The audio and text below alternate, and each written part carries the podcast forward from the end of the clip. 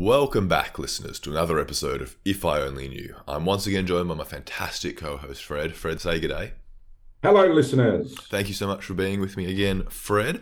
Um, and I want to pick your psychologist's brain today. A bit less intergenerational, but nonetheless very interesting, I reckon. Um, because recently uh, my cat's been a bit injured, um, and and she hurt her leg. We took her to the vet. She's doing very well now, but you know we, we were very scared that, that she was not going to be okay. My partner's moved out. She's away from uh, pets for the first time in her life, and it seems as if a huge amount of mental anguish goes into the needs to look after mm. pets and, and, and kind of keep these animals in our lives. You know, they can't even talk to us, Fred, and yet I care for them so very, very deeply. And I was wondering a bit about how exactly you reckon that works as a psychologist, because it feels as if there are these massive kind of well-being benefits to having pets in your life. At least as I see it and as I understand it, they're a great source of joy. They're a great source of calm and companionship and keep you company and yet they're also this massive source of angst because they get injured they they're not quite as robust as us they can't talk to us they keep you up at night. Gosh that's that's a pain in the ass. Um, so I, I wanted to learn a little bit more i think about the the well-being question or, or, or what it means to have a pet and, and why that's that helps us and, and maybe even why we're willing to put up with some of those particularly annoying consequences of having a pet uh, just for the the joy they bring us. So what do you reckon about that as a psychic? Like, do you see patients that are like desperate for a pet or or do better with pets? How does that work? Look, Matt, I, I I'm going to give you three words that answer your question, but we won't end the podcast. Oh, excellent! We've got to get that watch time up, for Fred. Yeah. Okay. So the three words are unconditional, positive, regard. Right. We bond with pets, and to the extent where often we might put their welfare ahead of our own, Mm. because they are absolutely capable of unconditional love. Right. They are dependent and have characteristics because of their development and their evolution that reinforce a bond with us. So don't Mm. forget, no animals were ever domesticated before people came along and needed them, but the smart ones really learned to domesticate the people around them. So dogs and cats, for example, could live quite happily without us, Mm. but certain characteristics in certain uh, breeds of dog and cat said, you know what? We got an easier life if we get these two, you know, uh, these upright walkers to to look after stuff for us. Yeah.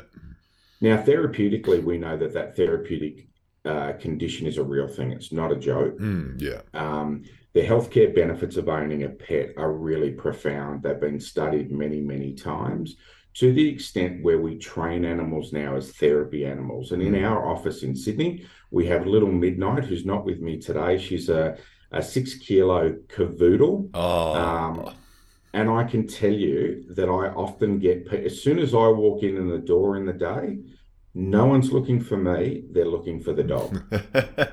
And on the days where the dog isn't with me, you can visibly see people disappointed. Mm. On the days where the dog is with me, you can see how it brightens up the office straight away. Mm. Mm.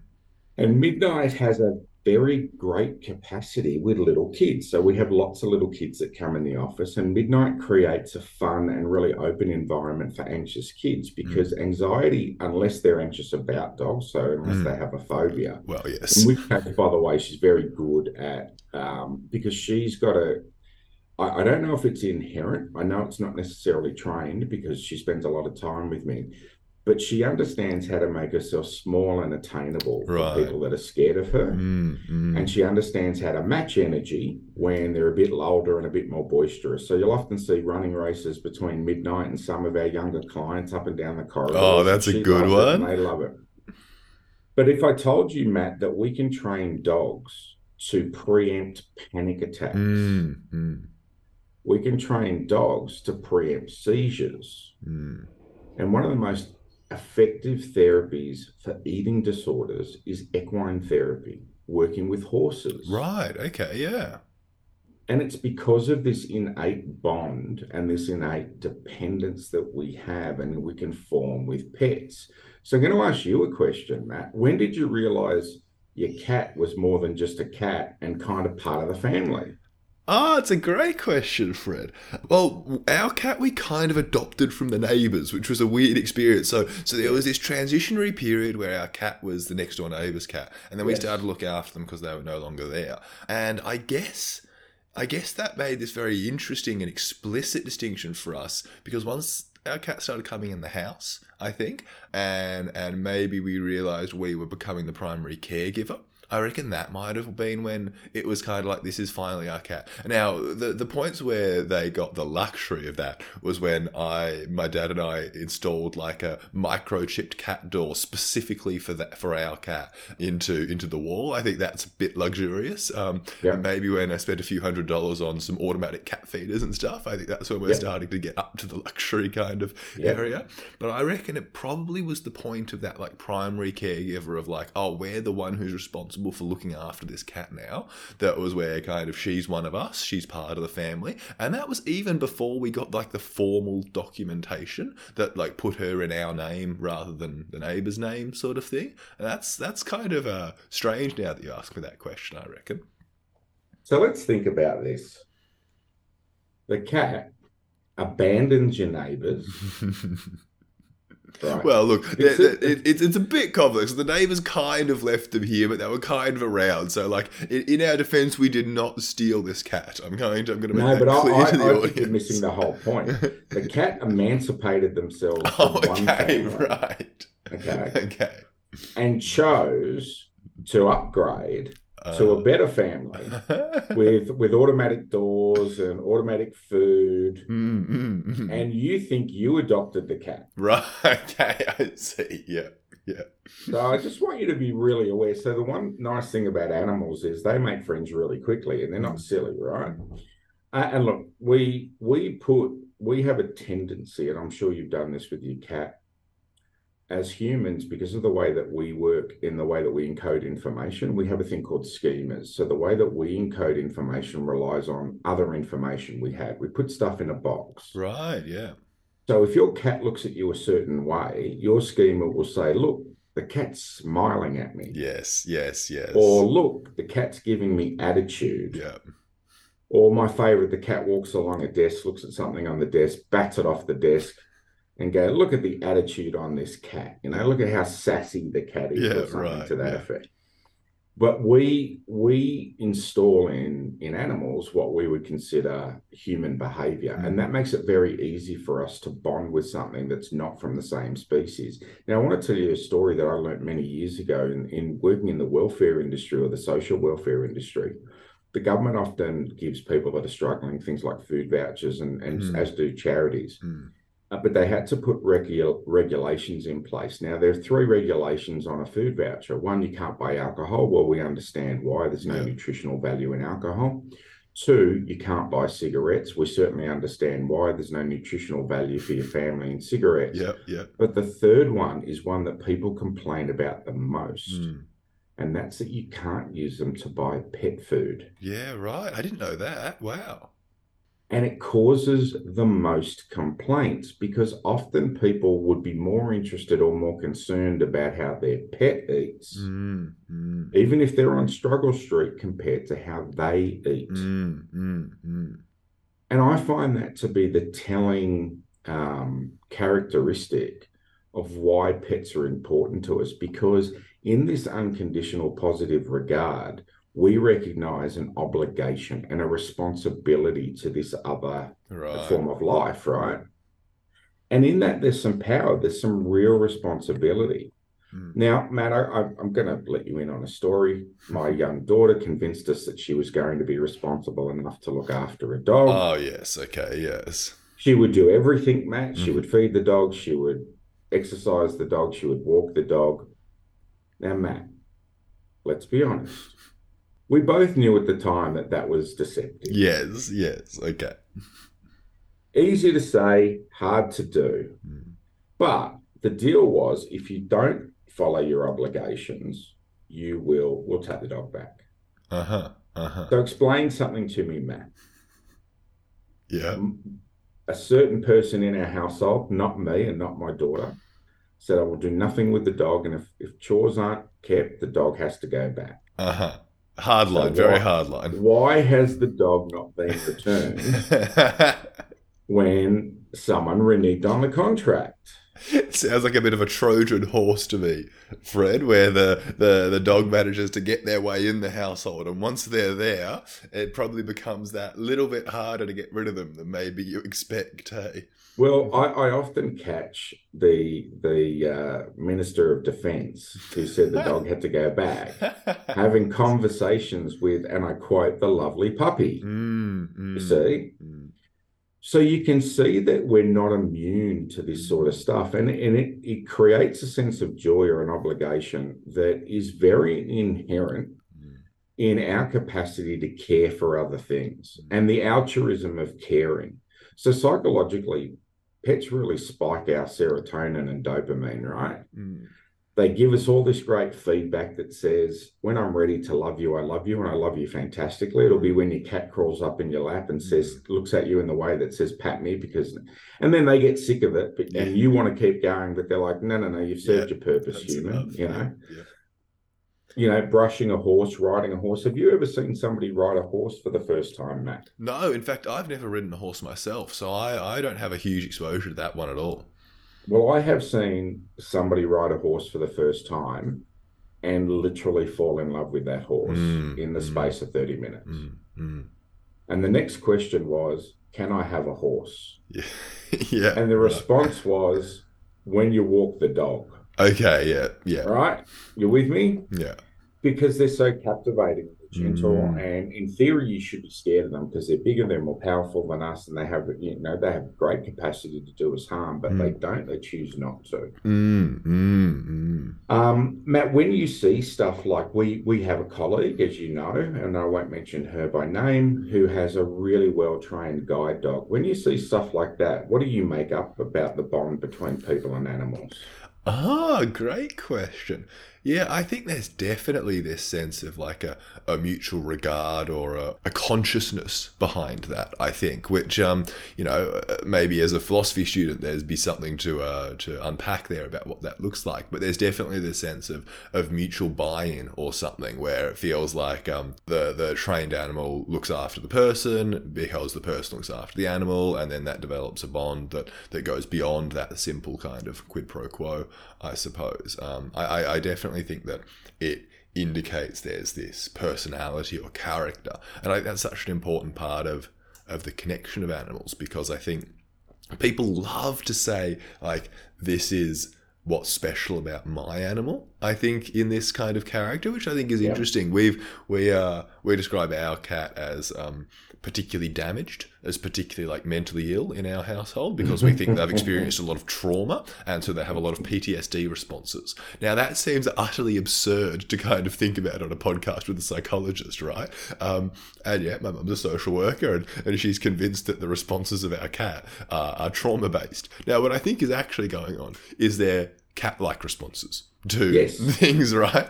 Um, but it, it can't be that simple because we want to put onto this animal the fact that ah, they're they're so human like they've experienced trauma and so they've got PTSD. Um, I think that's kind of the, the consciousness that we seem to put on these animals as they as they develop these bonds with people.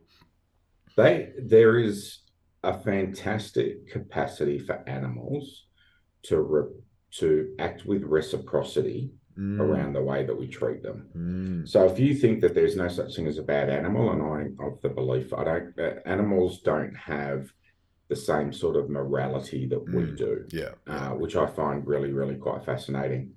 Um, to the extent where they do what they need to do, Mm. and not necessarily we don't. You can't really ascribe motive to what animals do. Mm. However, I have seen when the dog is ignored that it will break a rule and wee on the rug. Just to get back at you, sort of thing. I, many years ago, Matt, true story as I live and breathe, dating a girl, Mhm. and I pushed her tomcat off her lap so I could pick her up. Uh huh. It went and found my bag and urinated all over what? you cannot tell me that they don't have the capacity to square the ledger. Mm. A very good uh, somebody I studied with uh, was visually impaired, and during their training worked in an environment where they were they were it was almost like an uh, an exercise physiology, and they would work with people in states of uh, semi undress. They were visibly uh, visually impaired, and the nice thing for their their clients was that there was no need in their mind. This is how they explained it, not Mm. my take on it. Mm, right. There was no need at all for the clients to be embarrassed about being semi naked because quite literally they were in a room with someone that couldn't see them Yeah, right. and it created great comfort. Mm. But in one instance, uh, somebody behaved badly, and I won't go into detail because the person they were in the room with couldn't see what they were doing. Mm. But the person in the room was alerted to it when a guide dog, who probably weighed about 95 kilo, Mm. stood up, stood in front of her, and began to growl like the fiercest Doberman you've ever Oh seen. Oh my gosh. Wow. And she said very calmly, It's important for you to get ready and leave because I've not seen this behavior before. And I don't think I could stop the dog being a dog in this Mm. instance. Mm. Wow. But what she was saying was in that instance, and guide dogs are probably the pinnacle of, of animal training, in Mm. my opinion. Mm. and they know 50 to 60 commands. Some of them can get up to double digit, uh, sorry, triple digit commands. But at their heart, they're a symbiotic Mm. relationship with their owner. And the capacity to protect Mm. overwhelmed a whole heap of training. Mm. And the dog acted like a dog, Mm. Mm. which I think is a lovely story. I think it's the most powerful story that I've heard about that that symbiosis Mhm. between you know an owner and not necessarily a pet although they are pets but they're an owner and a working animal Yeah, I, I particularly love that, I think, because of the way you described overcoming that training and stuff for the ability to protect. Because in some ways, the essence of the training that we're giving these animals is to protect in some ways. And so there'd be an argument in which by protecting it was embodying its most fundamental training hundred percent in a yeah. way that kind of goes against the the letter of what they've been trained by, but is in the spirit of what they've been trained for, which which seems again putting far too much consciousness on an animal, perhaps, but certainly seems to pan out in an example like that. Well i think one of the things that's remarkable about that is the training works because they have these inherent instincts Mm, and their capacity to read our behavior. It's not a it's not a one-way street. Mm, mm, they have they learn the capacity to evaluate their human companions. Mm, right. and this is why i believe equine therapy is really powerful because despite the fact that horses are in theory quite a simple animal Mm, they can they can alter their behavior to match the person they're working with and they can stand there all you know 500 kilos of thoroughbred can stand there gently mm, and allow someone that's quite frail to brush them and give them care Mhm. and reciprocate with acknowledgement Mm. you know Mhm. and and you know essentially they're showing pleasure in in in the interaction and it's got some sort of very deep seated very evolutionary kind of trigger for the person mm. um, and look i've never ridden a horse and I, I i would be very concerned for the horse that i had to ride I see. um,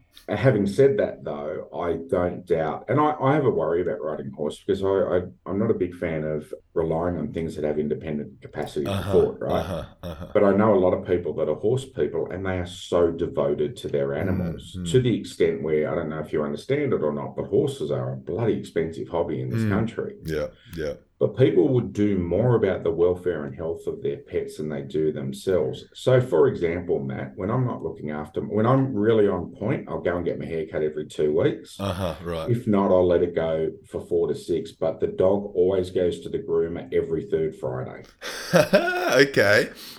Yeah. And the dog's grooming is much more expensive than my haircut. But in fairness, my barber doesn't have to shave my nether regions. Yeah, yeah. Them claim. So I get that. I So- think this this is not particularly the nether regions part, Fred, but this question of the of the care that one gives an animal, I think is maybe where I I wanted to end up with this podcast because I've heard this like kind of truism, I guess, that it's easier to look after a pet than it is to look after yourself.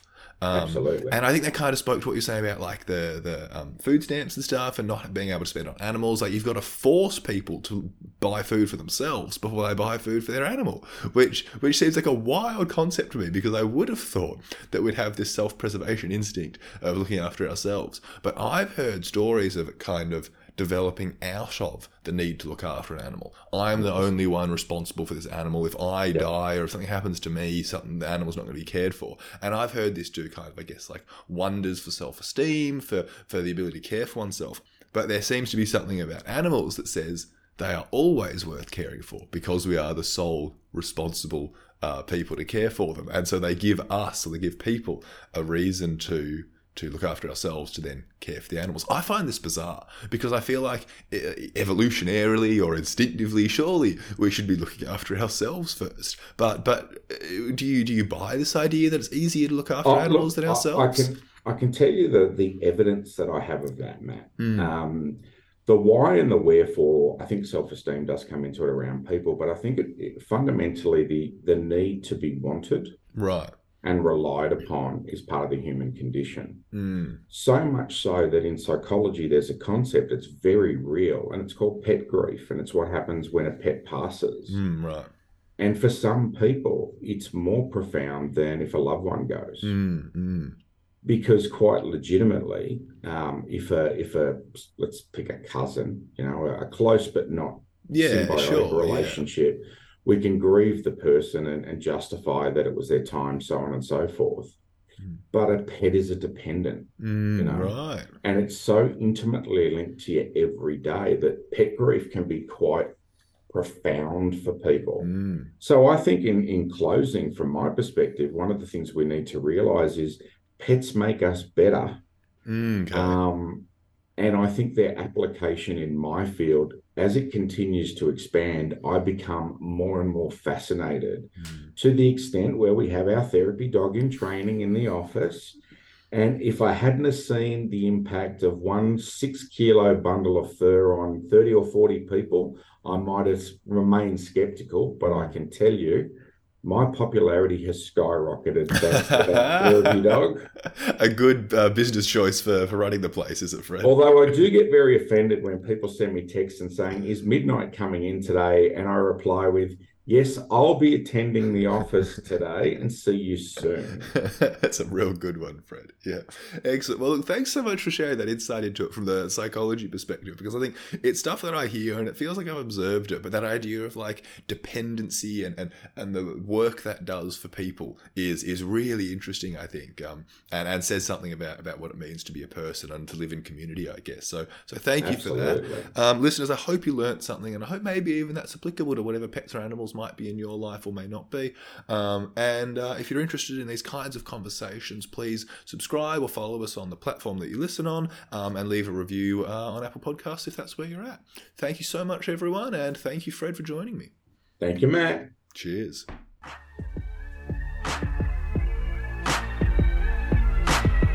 Thank you for listening. This podcast is a Better Pod Group production, with special thanks to our researcher, Nicola Binks, executive producer, Matt Blanche, the providers of our theme song, with credits that are in our bio, and of course, you, the listener. It's important to remember that this podcast is for entertainment purposes only. Whilst there are therapeutic themes discussed, in no way is this podcast considered treatment, and in the event you're in a psychological emergency, please reach out in whatever way you can through triple zero or Lifeline 13 11 14. It's important to remember that the discussion is for entertainment purposes and the opinions voiced by podcast hosts are theirs and theirs alone. Any reference to copyright or copywritten material is of course the copyright of the copyright owner and or relevant corporate entities. Thank you for listening to Better Pod Group Productions and tune in to some of our other excellent pod productions on this network.